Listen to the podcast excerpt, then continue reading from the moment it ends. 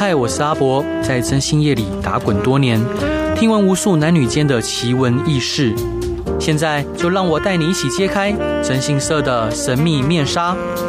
欢迎收听《真心话大冒险》。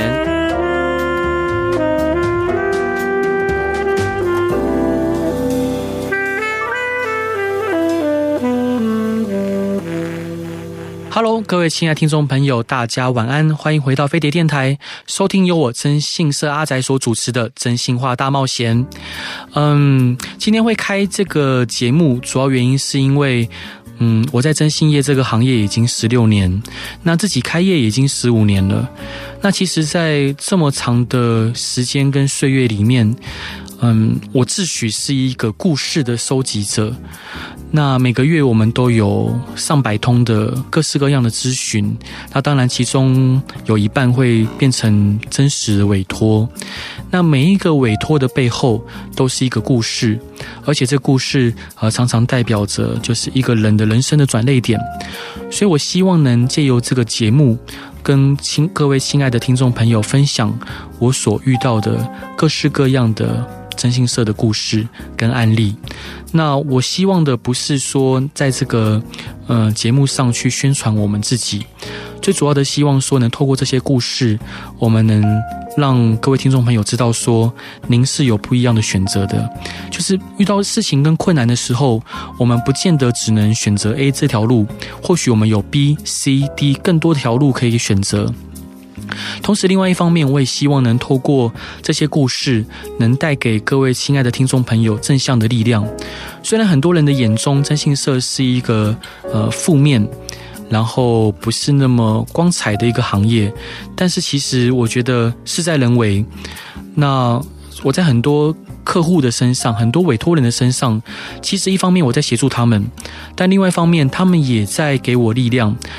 在每一句我们办完案结案之后，他们所表达的感谢，或者是他们告别了这一段他们所可能困住的人生，走出去的迈出步伐走出去的这一段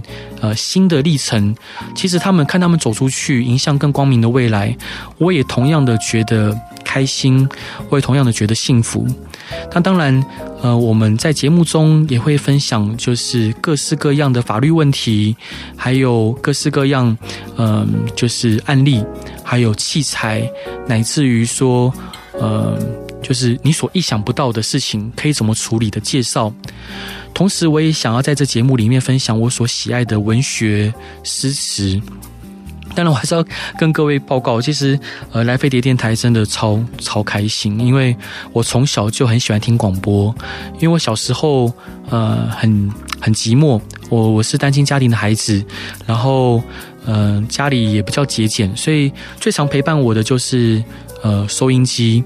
那收音机各式各样的节目，像我以前会听友台的午夜奇谈，我会听就是一些爱国的广播剧，然后还有很多主持人在晚上分享的歌曲啊、点点滴滴啊、生活新知。我觉得它在一定程度丰实了我的生命。那同时现在我也希望我可以借由我的故事、声音跟案例来给各位亲爱的听众朋友新的力量跟新的视野。那如果说在这个听到我们广播的过程中，如果有任何疑问或者是有任何需要帮助的地方，也都欢迎来我真心社阿宅的粉丝团来留言，来分享你的感想。那当然如果我有做不好的地方，也请多多指教。今天在我身边邀请的是一位我觉得非常优秀，而且他的故事我希望可以带给听众朋友更多的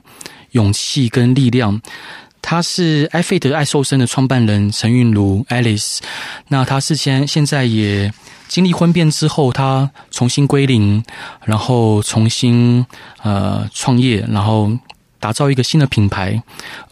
伙伴可以请你介绍一下你的新品牌吗？好，各位听众大家好，我是韵如 Alice。 那我现在在做的一个新的平台，其实是因为我过去的这些经历，所以其实我想要帮助非常多的女性，她们可以在婚姻中拥有的更多的自主权。所以其实简单来说，这个是一个就是斜杠微创业的一个平台，就是不管你是家庭主妇还是你是上班族，你都可以透过这样的方式，在几乎没有任何风险的情况下增加自己的收入来源。那我现在经营的这个平台叫做 Varich 饭品去。伙伴，那我称呼您伙伴可以吗？可以啊。我们有1年多没见了，对不对？是，没错。是妹妹都还好吗？女儿现在还蛮好的，她上幼儿园就是非常开心，然后她是一个就是很外向开朗的小朋友，所以她在幼儿园其实就是每天都会跟老师讲很多话，讲到舍不得回家这样子。是，我相信您女儿的外向开朗有很多是要归功于你的乐观跟积极。没错，因为就算是发生了这么多的变故，我也希望可以让她在一个充满爱的环境里面成长。是，充满爱的环境里面成长。伙伴，我想请教，就是当初您是怎么样发现前夫好像有外遇的？其实是一开始是在就是2020年的年初，然后那时候就是因为疫情的关系，然后他有一些咳嗽的状况，然后他就我就说，那你是不是可以到就是客厅睡，或者是说可能要戴口罩之类的。然后那时候他就说啊，那不然他出去住好了。那对，然后他就是直接的这样说。那因为其实他当时的忧郁症其实还蛮严重的，所以就是我的想法是他可能觉得在小孩有在的环境里面，可能就是会加重他情绪上面的负担，所以他想出去散散心。但是就是直到年中的时候，2020年中我才在他的这个就是 LINE 的讯息里面看到，就是他跟一个友人的非常亲密的对话。对，然后那个时候才知道说，原来他当初要搬出去的目的其实是跟就是这位女性友人同居，就是而不是他说的那些原因。然后那时候我才发现说，原来我这么长久以来的信任其实是换取的是这样子的结果。是，我记得那时候我们在进行调查的时候，那时候你还不确定他有外遇，还是已经确定了？那时候我已经确定了，就是我已经有看到他的相关的这个就是 LINE 的讯息里面的对话。是，那当你看到就是。我直接这样问会不会太直接？没关系，我就现在已经事过境迁了，也比较看得开了，可以大方的告诉人家。是，就当时你看到那画面的时候，你。基本上当我在看到的时候，我几乎就是手是在发抖的状况下，就根本就是连可能手机都没有办法拿好，然后就觉得非常难以置信，然后觉得就是心跳的速度非常非常快，然后有一种非常恶心的感受。然后我在看完的当下，其实那时候我是在公司的，因为我是无意间，就是因为我们一直有共用电脑，无意间的时候看到的。那就是看到这个时候，我真的觉得非常非常的震惊。然后因为还在公司，那我又是身为老板，其实我也不好就是说现场马上有什么很激烈的反应，因为我还是希望不要影响到同事。然后我还记得那时候我就拉着我妹妹，因为我妹妹刚好也在公司上班，然后拉着我妹妹，然后躲到那个就是样品室里面，然后抱着他就是大哭这样子，然后整个人就蹲在地上，没有办法，就是几乎没有办法思考，脑袋一片空白。是，我还记得就是您跟您妹妹就我们第一次碰面的样子。对，不过还好就，其实在遇到很多当事人，他并没有办法有人可以提供支持跟陪伴。是，没错，当下其实你是非常慌张的，而且你会觉得你不知道有谁可以信赖，然后当场就是觉得非常无助。因为像我们的话，可能是因为毕竟是夫妻嘛，生活中很多的朋友圈其实都是共同的，那你根本不知道就是可以向谁求助，而且在当下你可能就是只能就是疯狂的在网络上搜寻，你看别人遇到类似的状况怎么去处理，其实是非常无助，不知道该怎么办的。那因为您跟你先生比较特别的情况，就是你们有一个共同经营的公司。是，我们一起创业。对，那个其实我们都创业者，我们明白就是公司就像自己的孩子一样。没错，我真的都把它当作我另一个小孩在看待。对，那在遇到婚变的时候，你是如何毅然决然就是退出公司的经营呢？其实本来我是不想要退出公司的经营，是因为其实虽然我们是一起创业，但是主要的营运者都是我。那我前夫他其实就是负责一些就是财务的，还有一些对外的一些事宜。那基本上主要的营运都是我。那这个品牌其实会起来，也是当初我从在 FB 粉丝团上面，就是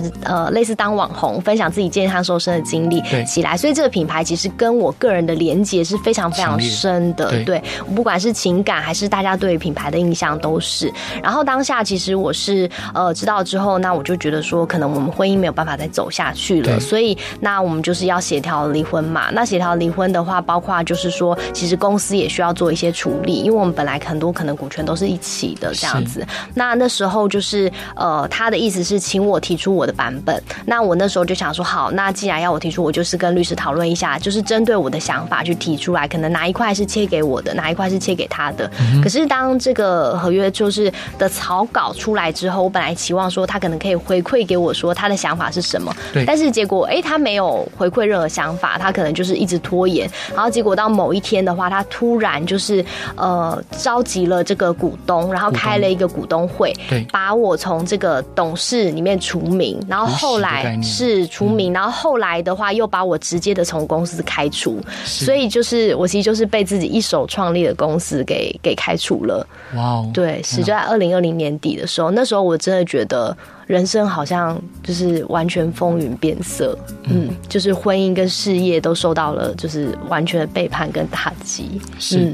伙伴，我想就是这一段，我想最后冒昧请教你一个问题，是就是当初像下定决心要离婚这件事情，你有犹豫吗？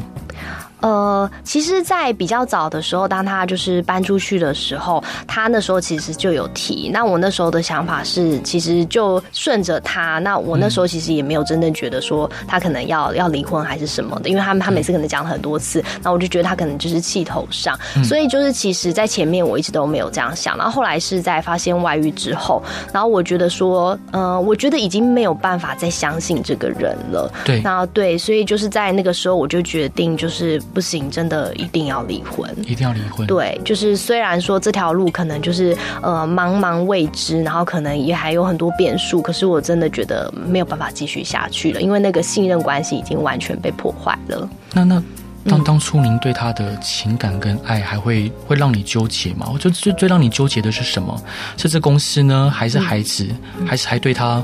余烬未灭的感情？当然会啊，因为毕竟是这个7年的婚姻嘛。对，那彼此的就是一定是有一定的感情基础才会走了这么远，而且就是在他这个忧郁症非常严重，可能是没有办法工作，然后没有办法跟人正常应对的时候，我都愿意一直陪着他。当然就是因为有这份感情在啊，所以说其实决定离婚的当下其实是非常非常痛苦的。那我也很坦白的跟他说，为什么我希望我们可以切割干净，可能公事上也切割干净，就是我觉得我如果还一直见到他的话，其实我会那些回忆的画面会不断的浮现，我觉得我的感情是没有办法那么快抽离了。就是也许他因为他有了新的对象，他已经很快的抽离，可是对我来说不是啊，就是我还非常非常痛苦。所以为什么我也希望说给自己就是我们划清一个界限，然后可能接触不要再那么多，我觉得我比较容易从那个感情中抽离出来。当然这个过程就真的是非常非常痛苦的。是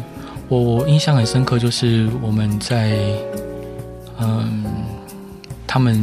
他跟那个小三租处的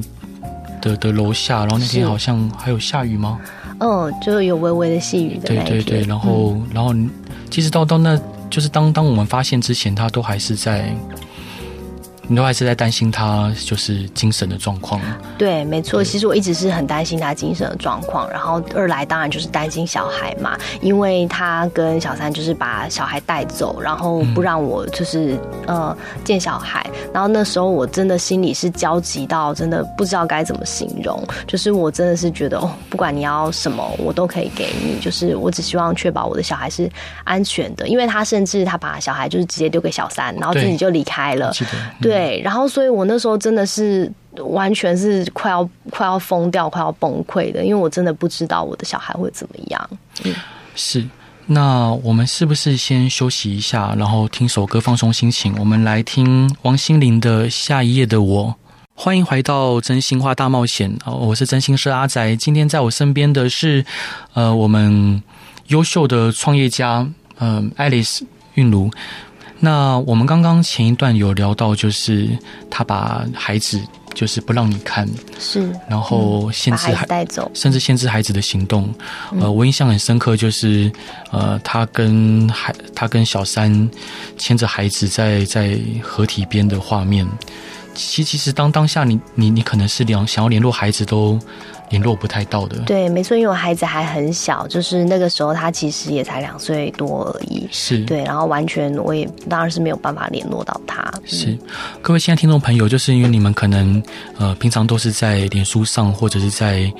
宣传屏上看到 Alice， 但如果说你亲眼见到他，你就知道说他除了非常的就是清秀可爱以外，就是你能感觉到他身上就是蕴藏着很坚毅巨大的能量。那我其实很佩服伙伴你，就是能在这样状况之下还是能坚持你的善良跟温柔。对。那伙伴你现在目前跟先生的官司进行到什么样的状况啊？现在其实因为我当初就是觉得说自己其实要放下这一切重新开始，其实很重要的就是说你自己可能心态上要去转念，所以其实我那时候就当做说反正就什么都没有了，那就至少我自己的本事还在，然后小孩还在身边，那我就是可以重新开始。所以其实后来这个财产的官司这个部分也没有继续打了，我就是公司的部分其实是完全拿不回来，但是我就觉得说这部分我不想要再继续就是这样纠缠下去了。但是目前还有在进行的官司其实就是小孩的部分，因为小孩主要是说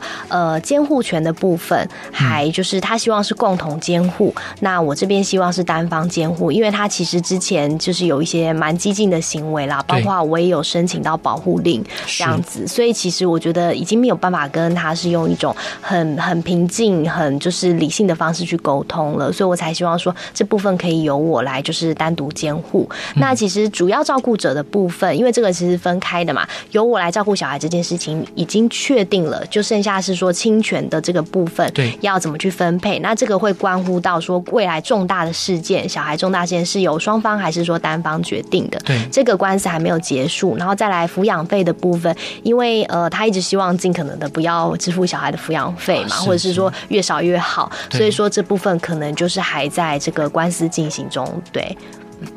伙伴，因为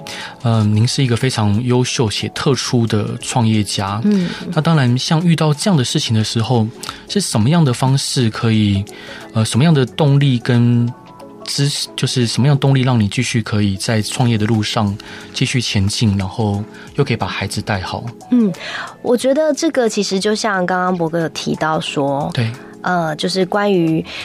善良这件事情，其实我觉得这个真的是一个最难的部分，就是当你是一个善良的人，但是你遇到人生这样子无情的打击的时候，其实你最先会开始的是自我怀疑，你会怀疑说那我当一个好人是有意义的吗？是有价值的吗？那我以后还要这样子做吗？我因为当一个好人，然后因为信任别人，然后所以到现在就是几乎失去所有。我觉得这个过程是最困难的。那我觉得最后为什么我会就是觉得还是要这样做，是因为其实我在看到他越来越多的这个行为之后，我就觉得我不想要有一天变成一个连我自己都不认识的人，所以我觉得就是我就算是会遭遇到很多挫折，我还是希望选择就是当一个善良的人。然后刚刚就是您有提到说是什么样的力量，我觉得一个当然就是小孩子，就是女儿给我非常非常大的力量，因为不管怎么样我为了她还是要坚强起来嘛，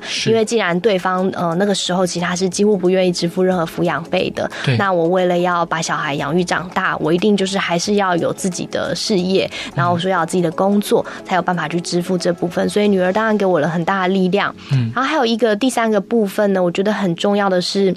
因为我自己经历了这段过程，其实我发现这段过程是有多么的困难，然后多么的不透明，然后多么的就是充满了未知的恐惧。那我希望就是未来可能不管是谁，他如果就是有遇到这样婚姻上的状况，那他想要就是踏出这一步的时候，他可以不要那么恐惧，是不要那么就是害怕。那我希望我今天重新创业，然后我所做的这个平台是可以让他们有多一点的就是自己自主的能力，至少你在经济上面你可能会有你自己的一个话语权。然后再来就是说，我觉得你有一份自己的小小的事业，它其实也可以给我们更多的自信心跟成就感。那我觉得这个是让女性变得就是有自主权一个很重要的一个东西。那我觉得我自己就在想的是，不管就是你婚姻是幸不幸福的，我都希望就是大家可以活得精彩自如。这个是我自己就是给我自己在记忆这件事情，然后以及我为什么要做这个平台来就是帮助大家，我觉得这是我很重要的一个起心动念。是跟各位报告，就是其实在我从业的过程中，其实我们常碰到一个状况，就有一些当事人，尤其是女性，她的先生可能对她百般的苛刻，可能动辄家暴，然后可能也不拿钱回家，是，然后外遇、劈腿，好，甚至做很多伤害她的事情，限制她的行动。但是很多困在婚姻里面的女性，她是没有勇气去跨出来的。没错，我觉得要跨出那一步真的很难，真的很难，因为他们会害怕，她会害怕很多，就像您刚刚讲的未知，是，就是会有巨大的未知笼罩着他们，他们会担心说，我如果跨出了这一步，我的孩子会不会变得不幸福？对，我的孩子会不会被歧视？我先生会不会对我报复？是，我会不会失去经济上的平一？我可能会遇到更多未可知的风险。那当然就想跟各位听众朋友报告，就是您会看到其实Alice 她在婚变跟自己一手创立的品牌，甚至被先生算我们要怎么形容，是开除吗？对，应该说是事业就是被他整个带走，对，就归完旁体吗？OK， 对，就但是我们 Alice 就是我相信很多伙伴都有遇到各式各样的困境跟苦难啊。我想跟各位听众朋友报告，就是我们一定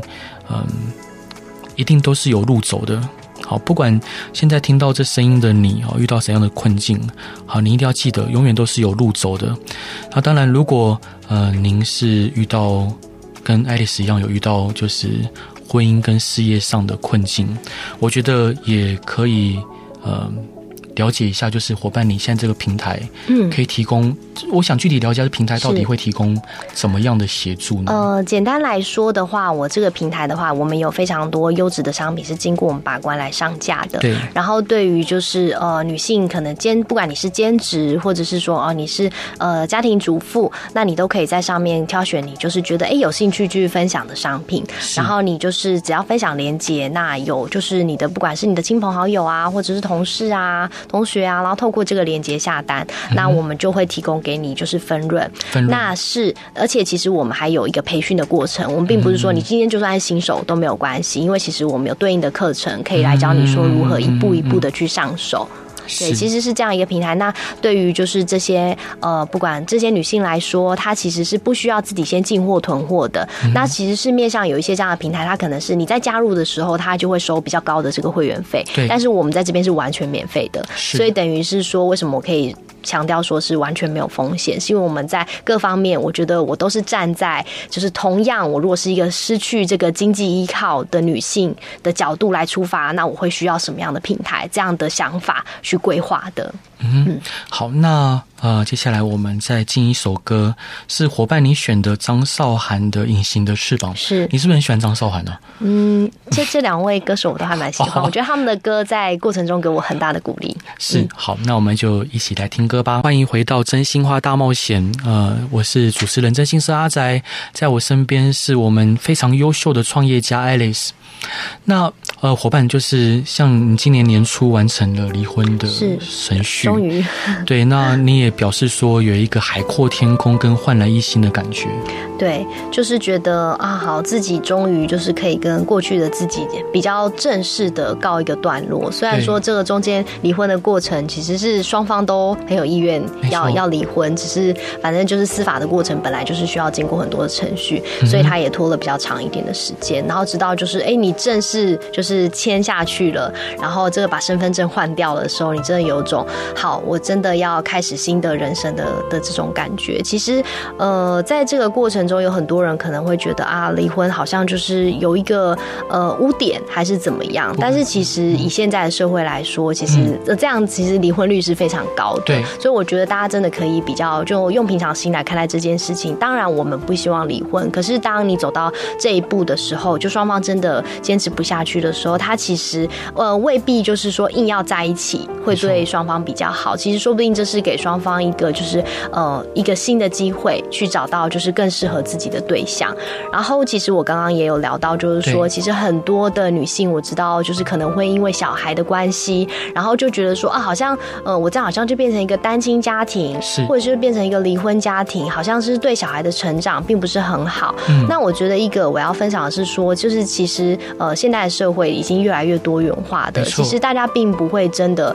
用什么真的很奇怪的眼光去看待你。就是我走过这一段，我才发现说哎，很多的恐惧其实都自己想象出来的，就是以为别人好像会异样看你或看你的小孩，其实不会。现在其实大部分的人，当然不可否认有一些可能比较保守的长辈可能还是有这样的想法，可是在我们自己的生活圈周遭，其实对这样的状况都是非常友善的，不管是老师啊、邻居啊，就是同学啊，其实大家都是蛮友善去看待这个事情的。是。然后当然就是在之前还没有离婚之前，我也对小孩的这件事情很挣扎，然后甚至离婚了以后，我也一刚开始我可能也会有一点点就是好像对小孩有一种莫名的愧疚感，就会觉得说好像是我没有让他有一个完整的家庭，但我就觉得我们是被完整的这个字去困住了。其实是你给他就是足够的爱，其实那就是一种完整，而不是因为没有成父母双方都在身边，他就会有什么缺失。而且我一直记得那个时候我朋友跟我讲一句蛮重要的话，他就说就算你们今天还在一起，小孩也不会因为这样比较幸福。对，因为其实当初在那个时间点，其实是父母之间是有很多的可能会有很多冲突，对，然后可能会有很多猜疑，是不信任感。那小孩在这样子的环境里面，其实他并不会过得比较开心，没错，他反而会受到就是家庭的这种情绪的张力影响，他反而其实会变得就是很可能不开心，然后不敢跟就是表达他自己的情绪什么的，反而是在一个很好的氛围里面，其实是可以提供给小孩一个更棒的成长环境。是，伙伴，那像离婚前跟离婚后对孩子的教育跟养育上面有没有什么差异？我觉得对我来说其实并没有太大的差异，主要是因为其实那个时候基本上我前夫他是不太花钱照顾小孩或是陪伴小孩的，所以大部分时候其实也是我自己在照顾，然后反而是就是在他真正离开了离婚之后，我反而不会有那种怨怼的情绪，因为当你比如说你一个人就是很辛苦在顾小孩，然后旁边可能有一个人在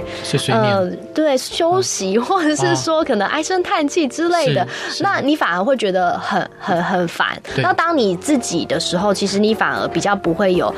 这方面的情绪。当然我觉得就是说单亲他还是一定会有一些挑战的，那像我现在觉得比较大的挑战就是说如何同时就是扮演这个严父跟慈母的角色，就是这个是我觉得一个比较难的部分，就是说你要让他感觉到就是很多的包容和爱，但是同时因为我女儿现在也4岁多了，已经不再是小 baby 了，你还要开始教她一些就是是非对错，然后要开始教她一些礼貌，然后一些就是良好的生活习惯这些。那当她没有做好的时候，你可能还是就是要告诉她，然后可能如果说她真的一而再再而三的犯，然后而且是一些可能绝对不能犯的问题，那你可能还是要适时的比如说罚站一下什么惩罚他，这是必须的但是你同时又要扮演就是安慰他的这个妈妈，我觉得这个尺度是我一直在学习就怎么样去拿捏的。因为我现在工作其实也蛮忙的嘛，当然就会希望回家的时候可以多一点时间，可能可以就是专心的陪伴小孩，可是你可能又知道他有某一件事情可能是需要你去导正的，那你就会觉得说啊，就是这个时间要怎么去分配，要怎么去拿捏，我觉得这是我目前觉得比较难的部分，是一个课题啦。但是其实坦白说，不管是单亲还是双亲，就是父母其实永远都是有就是新的课题要去学习，因为我们是其实是在跟着小孩一起成长，我们也在学习怎么当父母。所以说其实我觉得一样都是有课题，只是可能我的课题是说怎么样同时扮演好这两个角色。那好处当然是大部分的事情是可能我自己可以决定的，我不需要就是可能跟这个对方有一些争执，所以我觉得有好有坏啦，就是不同的人生课题。是，伙伴您刚好提到可能在离婚前，就譬如说可能你在顾小孩的时候，先生在旁边唉声叹气，或者下指导棋，或者是在一旁就自己晾着，对，那时候你可能会有一些情绪，是我可以把它解读成其实因为你对那时候对他还有期。当然啦，因为我期待是我们是一起养育小孩，对，并不是说我自己养育小孩，但是他给我的感觉是好像这个过程中一直是我自己在养育这个小孩，然后可能对他来说就是可能有多一份责任，对，但是他其实没有参与到这个整个小孩成长的过程中。因为我们刚开始在当新手父母，其实有非常多要学习的地方，然后也有非常多要互相讨论的，然后那个时候其实我是觉得非常孤独的，因为可能我只有可以查询的对象，讨论对象只有网络吧，然后可能也许只有生过小孩的朋友，可是我觉得应该是要我最亲密的战友的人，他其实是没有参与到这个过程中的。是。那譬如说现在他可能带孩子出去的时候，是你会担心他有负面的言行会影响到小孩吗？或你怎么避免？小孩回来都会说啊，其实因为我女儿还就是蛮会讲话的，所以她其实都会就会跟我说一些啊，比如说爸爸说妈妈是坏人啊，是之类的，然后或者就是会讲蛮多我的坏话，然后或者是说比如说要求我女儿一定要叫那个女生叫妈妈这样，但是我女儿其实是不太愿意嘛，当然，然后对，就是她就是会强迫她这样，然后但是因为我希望让女儿知道说，就算我们分开了，其实爸爸妈妈还是爱你的，所以我也不想说啊一直去可能攻击对方，所以其实我都是用比较引导的方式，我都会跟我女儿说，那你自己觉得呢？你觉得是这样吗？那你觉得妈妈很怎么样吗？那你觉得你心里的妈妈是怎么样的？那妈妈平常是怎么对你的？就是我会问她一些问题，去引导她自己思考出她自己的判断跟想法，因为我告诉她那就只是我告诉她，但是她自己有一个想法之后，他其实比较能就是去记得这件事情，是对，然后而且他也比较不会觉得说好像父母之间是对立的，对，我只是在就是引导他去思考说，那他自己真实看到的是什么。我其实刚听到这样蛮难过的，就是确实很多当事人的家庭可能离婚后，甚至可能离婚前夫妻之间就父母之间就互相在攻击彼此，然后试图妖魔化对方来合理化自己的立场，对，但其实对小孩来说是蛮难，那其实是蛮挣扎的，对，是蛮辛苦的，因为我知道说今天小孩他无论如何他一定还是爱着他的爸爸或妈妈，不管怎么样，因为这个是天性，所以其实我不想要给他就是太多的这种就是冲突的状况，让他变得可能他很挣扎啊，或是很痛苦，或是觉得很为难。我觉得就是说在我可以做的范围内，反正就是引导他有自己判断的能力，不会说，因为当然也不能完全都不回应嘛，因为完全都不回应的话，可能就容易被小孩子逼很小，他可能会被对方带着走。那我觉得至少说我养成他就是他自己有判断去想这件事情的能力，我觉得这个长远来说会是比较好的一种模式。是，伙伴，那我们现在节目即将接近尾声，我想问说，有没有一句话就是让你可以，或者是一个观念，让你陪着你去跨过这个婚姻的破碎，然后重新去形塑自己的新的人生，就有一个那么样的座右铭或怎么样的观念，或者有什么样的话你可以鼓励在就是广播前的听众朋友。最近我听到一句话，我觉得蛮有趣的，就是他是说，就是你离婚不是失去幸福，而是拥有重新变得幸福的下一次机会。下一次机会。对，就是我觉得为什么我前面其实会就是放这个下一页的我这首歌，因为这首歌其实就是在这个过程中给我非常非常多的激励，就是我觉得现在其实只是人生的一个可能是在这一停留在这一页，然后它可能接下来是一个逗点或者是句点也好，那我接下来其实就是要展开我人生的下一页了。其实我都是用这样的态度去看待它，就我刚刚说的，它不是不幸福，而是给你再一次幸福的机会。就是确实在这7年多的这个婚姻里面，其实确实充满了蛮多的委屈忍让。那当然我不是说对方一定就没有，我觉得两个不适合的人在一起一定是双方都辛苦的。那其实我最后是用一个好，那其实这就是老天爷给我的一个机会，让我去真正可能未来可以拥有一段就是幸福的关系。因为其实在这段过程中啊，刚好在19年的时候，因为我是2020婚变的嘛，然后在19的时候，其实我也遭遇人生一个很大的挫折，就是我妈妈过世了，因为癌症的关系。那我跟我妈妈的感情其实是非常非常好的，所以她过世其实真的是对我来说是晴天霹雳这样子。然后所以在2020年的时候，其实我都还没有走出这样子的一个悲痛，然后所以就是多重打击之下，其实我真的是非常痛苦。但我后来发现说，其实为什么会发生这些事情，其实我愿意去相信说，这其实是妈妈给我的一个祝福，她要让我拥有就是下一次机会。其实并不是每一个人他在做了一个可能没有那么正确的决定，或者是在年轻的时候可能没有下那么正确的判断的时候，他的人生还有就是重来一次的机会。所以我觉得当我们在遇到这些事情的时候，我会鼓励大家就是说去用就是说这是自己重来一次的机会去看待这件事情，我觉得会有一个就是不同的想法跟不同的态度。那伙伴，我冒昧请教，那像你经历了这7年的婚姻感情的裂解，你对感情还会有期待吗？我觉得会就是说我并不会因为这样就是可能就我不相信感情，不相信婚姻。我觉得反而现在的我可能会有就是更多的智慧，然后更圆融的方式去处理我遇到的一些冲突，然后也可能更有能力去判断说什么样的东西是适合我的，然后我想要就是什么样的一个关系，然后想要什么样的人生。就是我觉得现在的我其实是更成熟的。太棒了。那在这边我想要引用山下英子在断舍离中的一段话，它上面写到说，错的人迟早会走散，对的人早晚会相逢。那今天再次感谢 Alice 来我们节目分享这么多很棒的案例跟故事。那最后他想要跟各位听众朋友分享还是他很喜欢的一首歌，也是张韶涵的《淋雨一直走》。那在此谢谢各位听众朋友，也希望明天同一时间可以继续听我们的真心话大冒险。好，谢谢主持人，谢谢大家。好，谢谢各位，拜拜。拜拜。